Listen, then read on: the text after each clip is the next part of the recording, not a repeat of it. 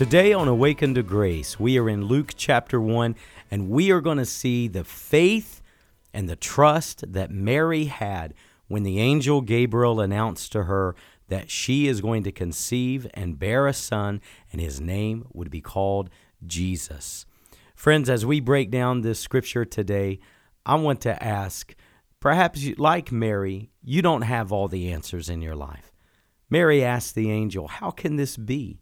You know, just because we don't have all the answers does not mean that we don't have faith.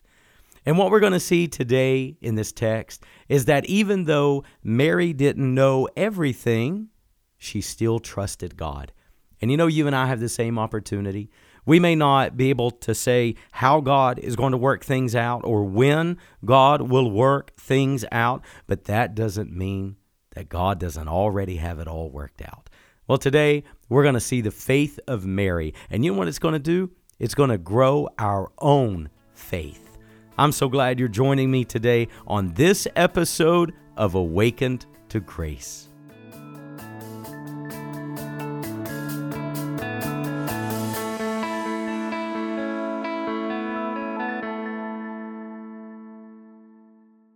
I want to begin in verse number 26 today.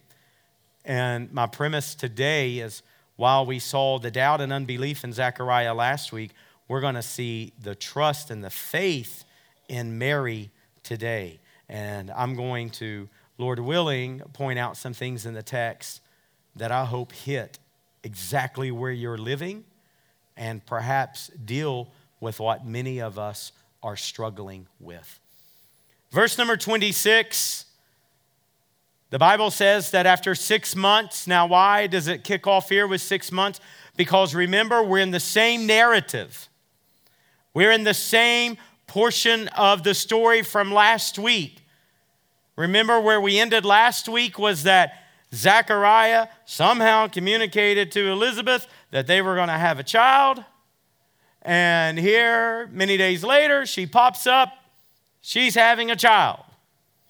And now we fast forward to six months. And now Gabriel, the angel of the Lord, is going to continue his mission onto a city in Galilee named Nazareth, according to verse 26. Before we go forward in this, I want you to note a couple of things. Remember what we said last week of the myriad upon myriad of angels, the tens of thousands upon the tens of thousands of angels that God created before humanity was created. There are only two angels in the Bible that we know their name. That is Michael the archangel and Gabriel, who apparently his role is to announce major events for the Lord. That's what we see him doing in the scriptures. We see him announcing and so he is announced to Zechariah and Elizabeth. Now, six months later, there is a key phrase right here that I don't want us to miss. He is sent by God to Nazareth. Now, why is that important? Because what did we say is the defining scripture in the Bible concerning angels? Hebrews 1:14. It says, Are they not all ministering spirits? We said that's the essence of angels. They are supernatural, they are spirits, ministering spirits. But what is their occupation? What is their role? What are their responsibilities? It says, Are they not all ministering spirits sent out from God? Let me tell you, my friends, angels do not do your bidding. Angels do not do your will. Angels do not do your task. Angels do the bidding of God Almighty, not us.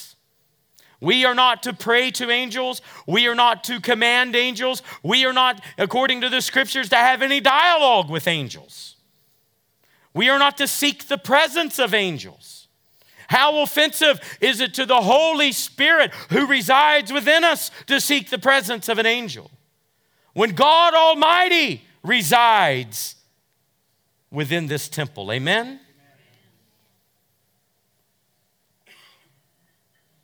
Are they not all ministering spirits sent out from God? And see, I love that the Bible is its own commentary, and this is echoed from Hebrews 1:14. It's echoed here in Luke chapter 1. Where does Gabriel go? He is sent on an assignment. He is sent on a mission. And when you understand the role of angels, the occupation of angels is to do the will of God. And sometimes that does involve our lives. Sometimes they intervene in circumstances. Sometimes they protect. Sometimes they rescue. Sometimes they strengthen. Sometimes they encourage. Sometimes they make a visitation. And while Hebrews 1:14 says that they are sent out from God to those who will inherit eternal life, chapter 13 of Hebrews teaches what we do for angels. What do angels do for us? They do the will of God. They do the task of God. They do the assignments of God. But what do we do for angels? The same book of Hebrews says that you and I can entertain angels unaware. It's our hospitality. Let me tell you something. The next time that you encounter someone who tests your patience, who tests your joy, don't forget, we entertain angels unaware. Be hospitable to every single person that you meet. Now, Gabriel is going to be sent out by God. He's going to go to the city in Galilee. And that's important because you have to understand that the people of Nazareth were looked down upon because they were from this area of Galilee. And he goes to a city called Nazareth.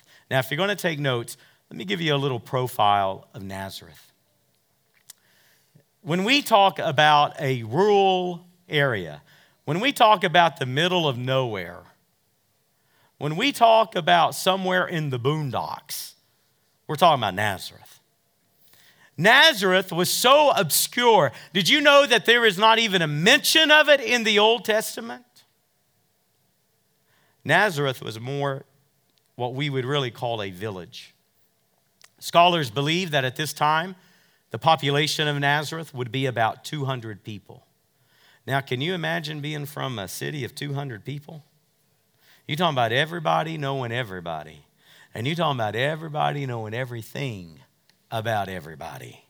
Come on now, right?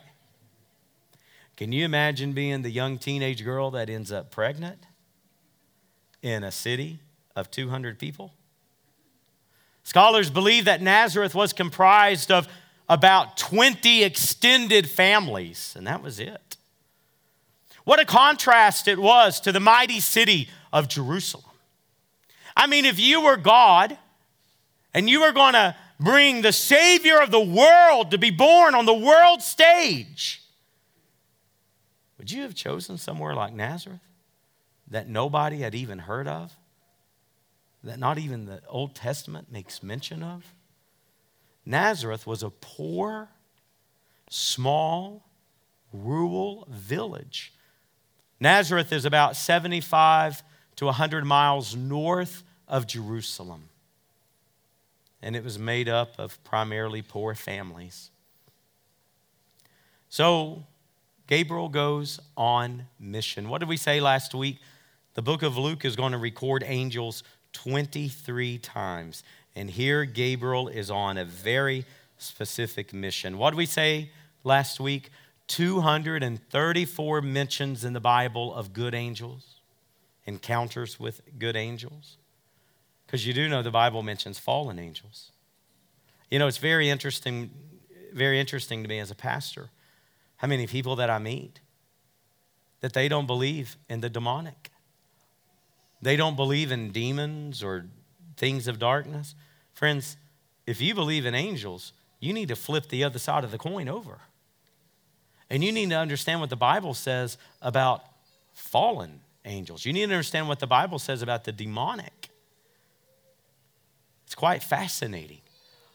And so, 234 references of God's angels, 278 times in the Bible. Scripture mentions God as the Lord of hosts. That means angelic armies, the angelic host. Hundreds upon hundreds of references to the angelic in Scripture. Yet, what we pointed out last week, there are no chapters of the Bible solely dedicated to just angels. In other words, the idea of angels is not hyper presented in the Bible. And so it should not be hyper presented in our day. We should not be uh, so intrigued with angels that we pray to them or we long for their presence or we want to encounter one. Not when you can encounter the person of Jesus. Do you see what I'm saying? So there's a balance to this. And what's the balance? If there is not a hyper presented chunk of scripture in the Bible about angels, well, that tells me that they are quite commonplace in God's order. And so they ought to be commonplace in our day to day. It really should not be a strange thing. It really should not be uh, this mystic, uh, this mystical uh, odd, bizarre thing. No, it's just, it's just commonplace, as it's commonplace in the scriptures. And so Gabriel is going to go on point, on target, on mission to this small little rural village of Nazareth of only about 200 people. And he's going to find a young couple there. Look at verse 27. He goes to a virgin and to the man she's betrothed to. Now, I'm going to save this word betrothed for next week because next week we're going to be in Matthew 1, we're going to study Joseph. And there are massive implications to this word betrothed. Just for this week, understand this. The word betrothed in our culture would mean that they, are, they were engaged but it's far deeper than a Western engagement.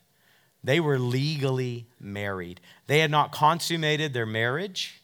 Mary was a virgin, but they were legally promised to one another. They were, Joseph, at this stage, would have been perfecting his craft, which we know from the scriptures he was a carpenter. He would have been learning his life skill. He would have been preparing for his young bride. Mary, at this point, scholars believe, would have been a young teenage girl. And so, here in Nazareth, a city of Galilee, we find a young, betrothed, engaged couple named Joseph and Mary. Now, the text is going to tell us several things. Here's a little profile of Joseph and Mary. I want you to note number one, they were of the house of David. Now, that's mightily important. Now, this tells us of their lineage. And while this is important, because the Messiah had to come from the line of David. Remember, we learned back in Revelation, in our deep study of Revelation, that Christ is called the root and the offspring of David. Well, how can he be the offspring of something and yet be the root? Because it's speaking of the deity of Christ. It's speaking to the fact that Christ was not created. It's speaking to the fact, as Jesus told the Pharisees, before Abraham was, I am. What an incredible statement. Friends, what that means is Jesus Christ has no beginning. We have this wrong concept in our minds often that it's Jesus versus Satan. No, my friends, Jesus created Lucifer. He is a creation of God. He is not in competition. Friends, it is no contest. Do you remember what we learned in Revelation, I believe, chapter 20? When Satan is bound for the thousand years and incarcerated for a thousand years. Do you remember who it is that binds him in a massive chain? It's not Christ. It's not an archangel. It's not a seraphim. It's not a cherub angel. You know who it is? It's just an angel.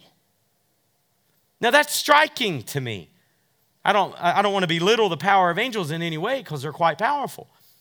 But what I'm saying is We're talking about Satan, and it's not Michael the archangel, and it's not some seraphim or cherub. No, it's just an angel.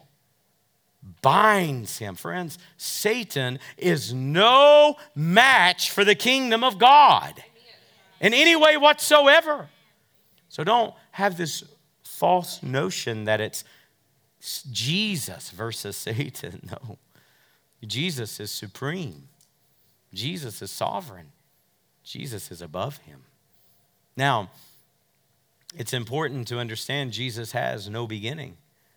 He did not, Jesus was not created to come to the earth. No, listen, my friends. The book of Colossians explains to us, Colossians chapter 1, that nothing was made apart from Christ. Christ made everything by the power of his word. And furthermore, it says that all things are held together by the word of his power.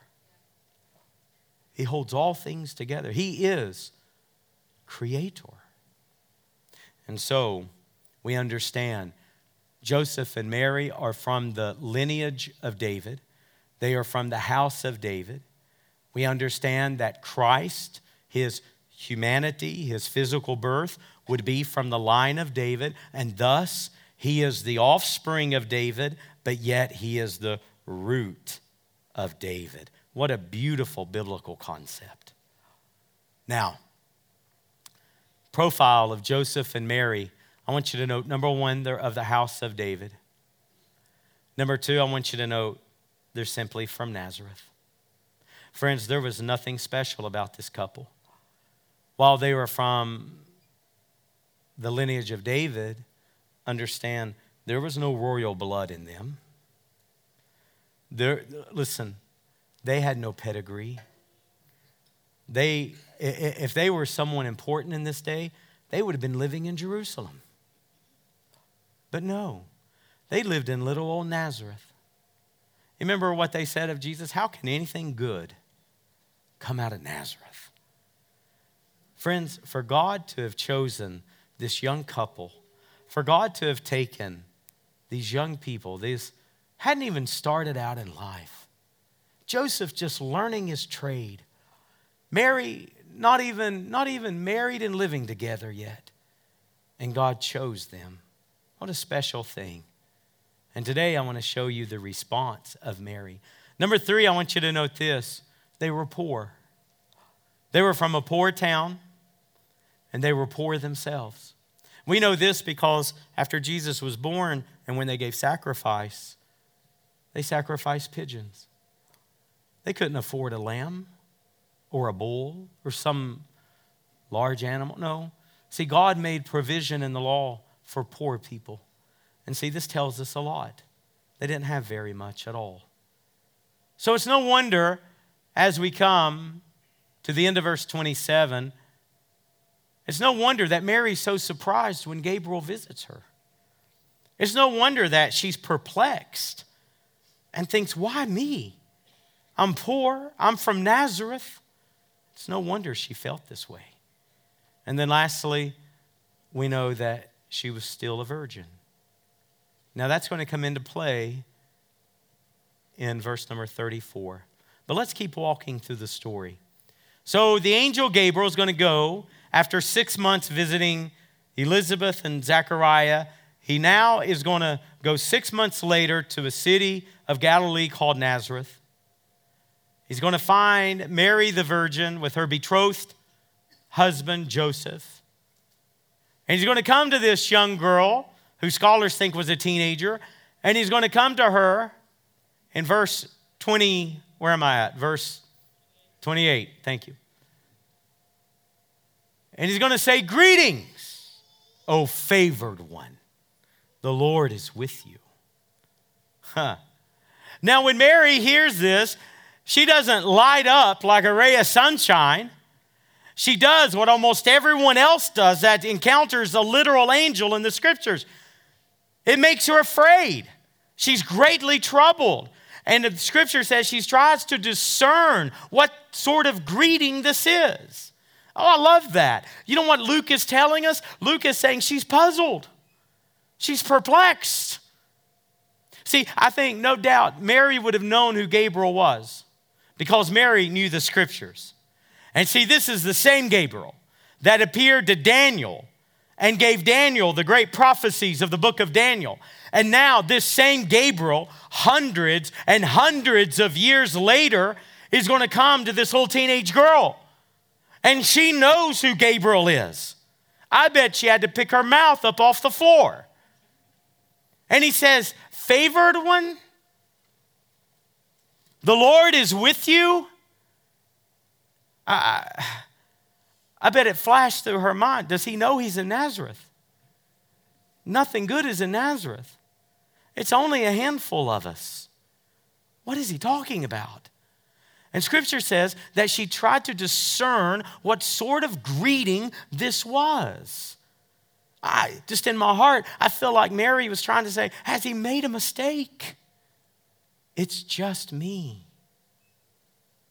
And what does the angel say to her? I love this. What words of assurance. Do not be afraid, Mary. You have found favor with the Lord. Wow, could you imagine what that meant to her heart? Now, look what he's going to say to her. He's going to make the announcement of Christ coming. This is remarkable. He says, You are going to conceive in your womb, and you will bear a son, and his name will be called Jesus. And he will be great, the Son of the Most High and God will give to him his father's throne, David. And then look what he says, verse 33. And he will rule over the house of Jacob forever, and there will be no end to his reign. well, Mary in verse 34 is going to ask the angel the most obvious question. She says to the angel, how can this be since I am a virgin? Now, let me ask you a question today. What is the difference between Mary's question and Zechariah's question? I want to show you the difference today, and I want to show you the difference in our own lives. If you're going to take notes, I encourage you to note this. We know that Zechariah asked his question in unbelief because the scripture identifies it. Gabriel tells Zechariah, because of your unbelief, because you did not believe my words, you're not going to be able to speak until the child is born. And he pronounced judgment. Well, why didn't he judge Mary? When Mary said, How can this be? Here's what I want you to understand today that the Lord's impressed me to share with you. You are not wrong when you have questions to the Lord. You're not wrong when you have confusion. See, Zechariah was in unbelief, Mary was simply confused. And there are going to be times that God leads you into something. There are going to be times that God puts something in your heart or puts someone in your heart. There are going to be things that God requires of you, things that God tells you to step out in faith concerning, and it's not going to make sense, and you're not going to have all the answers. And I don't know about you, but there are many times in my life that when I can't add it all up and when I don't have the solutions or I don't have what I feel are the right answers, it makes me feel like I don't have faith. And friends, that's not true. The Bible teaches that God is not the author of confusion, but that doesn't mean that we're not often confused. That doesn't mean that there are not times of uncertainty with us. That doesn't mean that there aren't times that we don't have the answer and we have to walk by faith and not by sight. And let me tell you the difference between Zechariah's unbelief and Mary's confusion. Unbelief is when you're like Zachariah, and basically your attitude is, well, if God was going to do it, then God would have already done it. That's unbelief. Well, knowing my luck, that's unbelief. Well, if I didn't have bad luck, I wouldn't have no luck at all. That's unbelief. God will probably do it for everybody else but me. That's unbelief. But to not have all the answers and still take God at His word, that's faith. Is anybody with me this morning? I believe with all of my heart, I believe with every single thing in my core being that God has every bit of the ability, He has every bit of the power to open these blind eyes. I believe it down to my core. I have faith that God Himself has put into my heart that God is able but do I have the answers? No. Can I tell you how? No. Can I tell you when? No. But I know I want to be like Mary. While in my heart, I say, but how can this be? In my real heart of hearts, I want to say, according to your word, be it done unto me. Friends, you don't have to have every answer to still have faith. As a matter of fact, it's because you don't have all the answers that God counts it as faith. Amen? For we walk by faith and not by sight. The difference between Zechariah, a few verses up, is that he didn't believe. Friends, do you believe?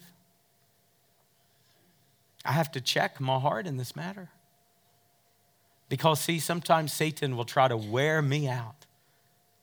Sometimes he'll try to, he'll try to remind me, but you don't know what God's going to do. No, I don't. You don't know when. No, I don't. So, what makes you think God will? Because God is more than able. That's what makes me think that. Amen. But see, if I go around and I go, well, you know, the doctor said, no, that's unbelief. If I go around and say, well, you know, yeah, uh, it's unbelief. Can you detect unbelief in your life? And can you detect faith? And let me tell you, your faith it is not your emotions. I've shared with you before times that my emotions have been low. And see, I thought it was my faith. And I would pray and say, God, my faith is so low. Will you, Lord, will you lift up my faith? Will you help my faith because it's so low? And the Lord says, No, no, no, Chad. Your faith is not low. Your emotions are low. Your faith is right where it needs to be. Learn the difference. The Lord told me that. Learn the difference between your faith and your emotions. Your emotions will come and go. Your emotions is like the gas tank in your car. It's going to be full and it's going to be empty. Right? That's all it is. And all it is is a gauge to tell you how you feel. But it don't tell you what to do. Let your faith be strengthened in the Lord. So, Mary asked this great question How can this be? If you will, go to Proverbs chapter 3, verse 5 and 6 with me.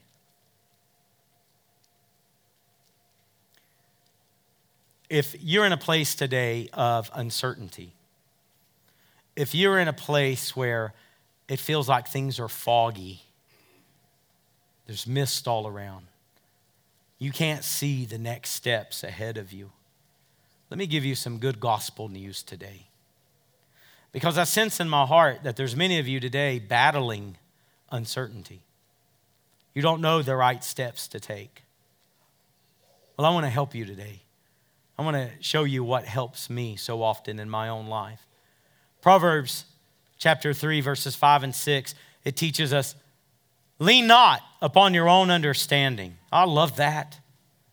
Boy, I could just Listen, if I lean on this lecture stand today, if I lean on this, what am I doing? I'm, I'm trusting in this thing. I'm resting on it. I trust it's going to hold me up. I trust that I can, it'll support my weight.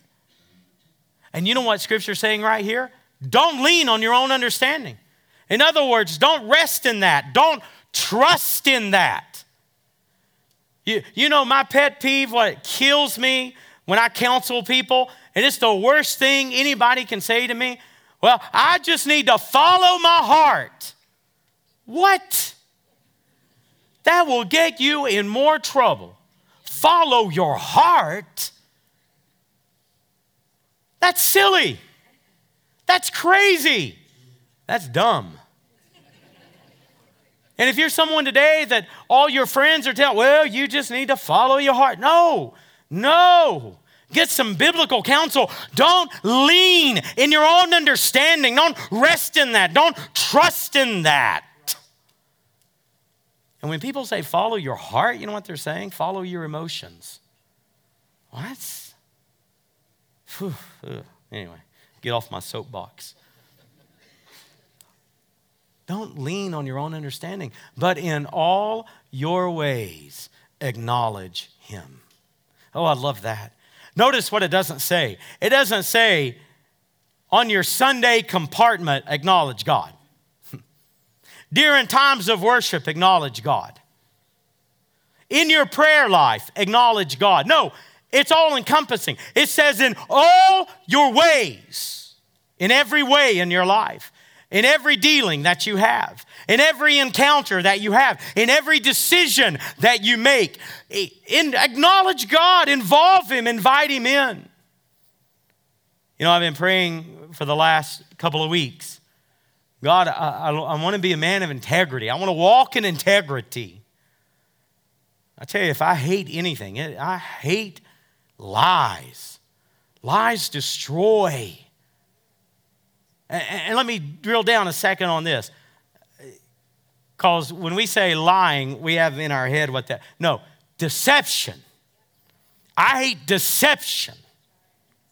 And deception, listen, lying is only one form of deception.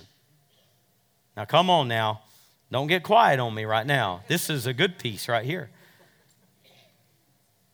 And I was praying last couple weeks, God, I don't want to be a man of deception at all. If there's any darkness there, if there's any deception, Lord, you show me and I'll turn from it. Well, I had a little routine doctor visit this week on Thursday, and I ran a fever on Sunday night and Monday morning.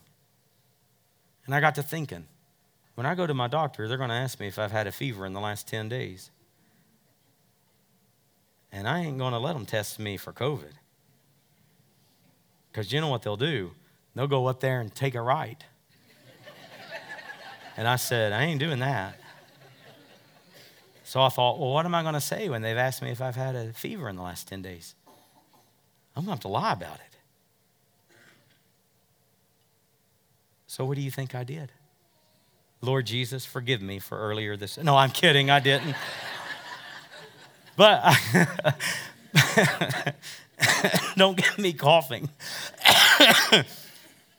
But what I had to call and bump the appointment up to where I could be a person of integrity. That way, when they say, Have you had a fever in the last 10 days? No. My point is, in all your ways, acknowledge God. Even in those little things, even in those times that deception seems like a good opportunity. No, Acknowledge God in everything. And then you know what the results are? Listen, I'm talking to people that are confused today. I'm talking to people that are seeking answers today. I'm talking to people who don't have a sense of clarity. It's foggy in your life right now. Let me tell you don't lean upon your own understanding, but rather in all your ways acknowledge God. And what's going to be the result? He is going to direct your paths. The Bible says the steps of a good man are ordered of the Lord. Amen. And you know what the Bible says? The Bible says that the Word of God is a lamp unto our feet and a light unto our path. Amen. But you know what the problem is with a lamp? The problem is it doesn't show you that many steps, does it? A lamp will only show you the next few steps. But see, that's why you walk by faith and not by sight. I don't like only seeing a few steps, do you? You know what I told God I want? I want one of those big redneck deer lamps that guys put on their trucks. I want to be able to see way down the road. No. But see, that's not faith, it's a lamp to our feet. Go to Proverbs chapter 4. Let me help you today. Proverbs chapter 4. If you will lean on God, not on your own understanding, don't follow your heart. Follow God, follow His will. Then He will direct your paths. When God directs your paths, guess what path He puts you on? He puts you on the path of the righteous. And let me tell you, my friends, there is not a better path, there is not a sweeter path than the path of the righteous. The Bible says in Matthew 7 that broad is the way that leads to destruction, and most people are on the broad way. But then it says, narrow is the way that leads to eternal life, and few there be that find it. Let me tell you, I want to be on the path of the righteous. That's, that's where I want to be walking today. Look at verse 18 with me. Proverbs 4, verse 18. I'm talking to people that are uncertain today. I'm talking to people that are unclear. I'm talking to the Marys who's not operating in doubt and unbelief, but have legitimate questions. How can this be? Verse 18 says, But the path of the righteous is like the dawning of the day. It grows brighter and brighter until full noonday. Friends, that's one of my most favorite scriptures in the entire Bible. Have you ever left for work very early in the morning and it's so foggy outside? The sun hasn't quite set or risen, I should say. And it's so foggy outside and you can't hardly see where you're headed, where you're going. A lot of times our life is that way. A lot of times God leads you into places like that. But what's the promise? It's going to grow brighter and brighter. In other words, clarity is going to come. Amen? Your path is going to grow clearer and clearer by the day. Do you believe that? That's why you shouldn't rush and make snap decisions. That's why you shouldn't go and file for divorce. That's why you don't need to leave your children today. That's why you don't need to quit your job today. That's why you don't need to jump and make a snap decision. Why? Because the path of the righteous, right now, it may feel foggy, it may feel dark. You may not be able to see your hand in front of your face, but the promise of God's word is that your path is going to get clearer and it's going to get clearer until full noon day. Look at verse 26 of Proverbs chapter 4. Ponder the path of your feet, then all your ways will be sure. Amen to that. Ponder the path of your feet, and then all your ways will be sure. Are you doing that right now? Or are you just jumping ahead? Are you pondering deeply the path you're on, where you're headed? Do you have surety in your life? Do you have certainty in God's will and God's call and what God requires of you? Listen, you may be like Mary today. You may say, God, I hear what you're saying. I just don't know how it's going to happen. That's okay. That's not unbelief. You can still respond in faith. Let me show you how. So, verse 34, Mary says, How can this be since I am a virgin? And Gabriel's going to give her the answer. Look what he says The Holy Spirit's going to come upon you, and you will be overshadowed by the Most High.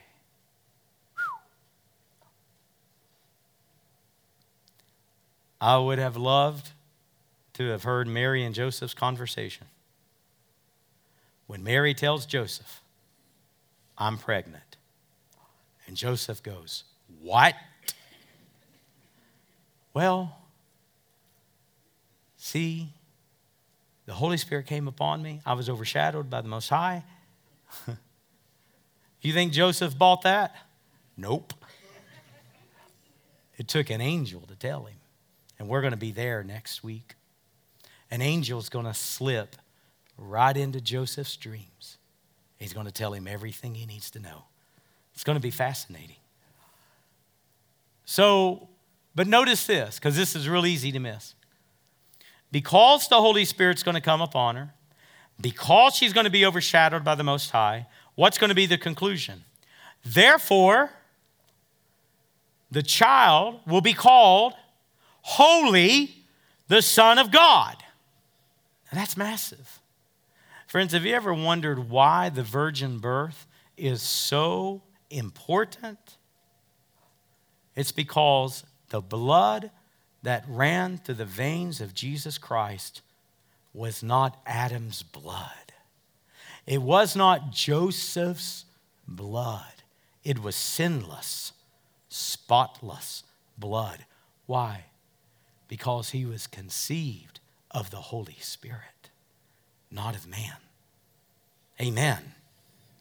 And because his blood was spotless, because his life was without blemish, because his blood was sinless, when that time came for the Lamb of God to be offered, when that Passover time came for the Lamb of God to be slain for the sins of the world, friends, his blood qualified. His blood was worthy. And now, today, according to the book of Hebrews, not one drop of blood will ever again need to be shed for sin, for it was once and for all time accomplished. But why? But how? Because he didn't have Adam's blood in him. He was conceived by the Holy Spirit. How remarkable. Now, just to assure Mary, notice what he's going to say next. He's going to say, Oh, and your relative, Elizabeth? Scholars think perhaps they were cousins. That's, that's what most scholars tend to think. He says, Your relative, Elizabeth? Oh, yeah, she's already conceived. When he said that, I'd love to know what happened in Mary's heart. And he goes, She's already six months along, the one called barren. Hmm. and then verse 27, remarkable. Look what the angel tells her. For nothing is impossible with God.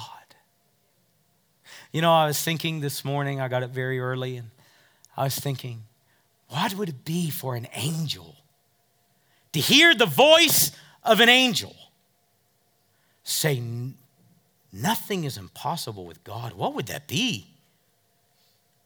I began to think, and I'll be honest, I began to kind of crave and long for this. I thought, what would, what would the audible voice of an angel? Can you imagine the tenderness in his voice mixed with the authority of God? I, I, I want, I, I was just thinking this morning, I'd love to hear the faith in his voice. I would love to hear the authority. I would love to hear the compassion and I would love to hear the tenderness. And oh, I just love to hear the mixture of it all in the voice of an angel to say, nothing is impossible with God. And the Lord reminded me of what Peter wrote in 1 Peter. No, we've been given a more sure word, a prophetic word, the word of God. And the Lord reminded me, Chad, you don't need to hear a voice of an angel. You have the Word of God, the eternal Word of God. Hide it in your heart. Let it take root in your heart. Believe it. And I said, Yes, Lord. It's sufficient for me, for nothing is impossible with God. Has it taken root in you? Is it bearing fruit in you? Lastly, today I close with verse 38. Verse 37, the angel says, For with God nothing is impossible. And now we're going to see faith's response. And Mary says to the angel, Behold, there's our key word, I am the servant of God. See, guys, when you get that right, when you get that straight, everything straightens from there. Behold, I am the servant of God. And look what she says Let it be to me according to your word. And the angel departed from her. Is there a sweeter statement in the scriptures? Let it be to me according to your word. Do you have the faith to say that today? The struggle you're facing, the trial that you're facing, the uncertainty that you're facing, the potential dangers, the potential problems, the potential setbacks. Hey, how much was Mary going to be talked about? See, at this point, Joseph doesn't know. She's probably going to lose her engagement. Nobody's going to understand. She's going to be the talk of Nazareth and beyond. She's going to face shame and rejection.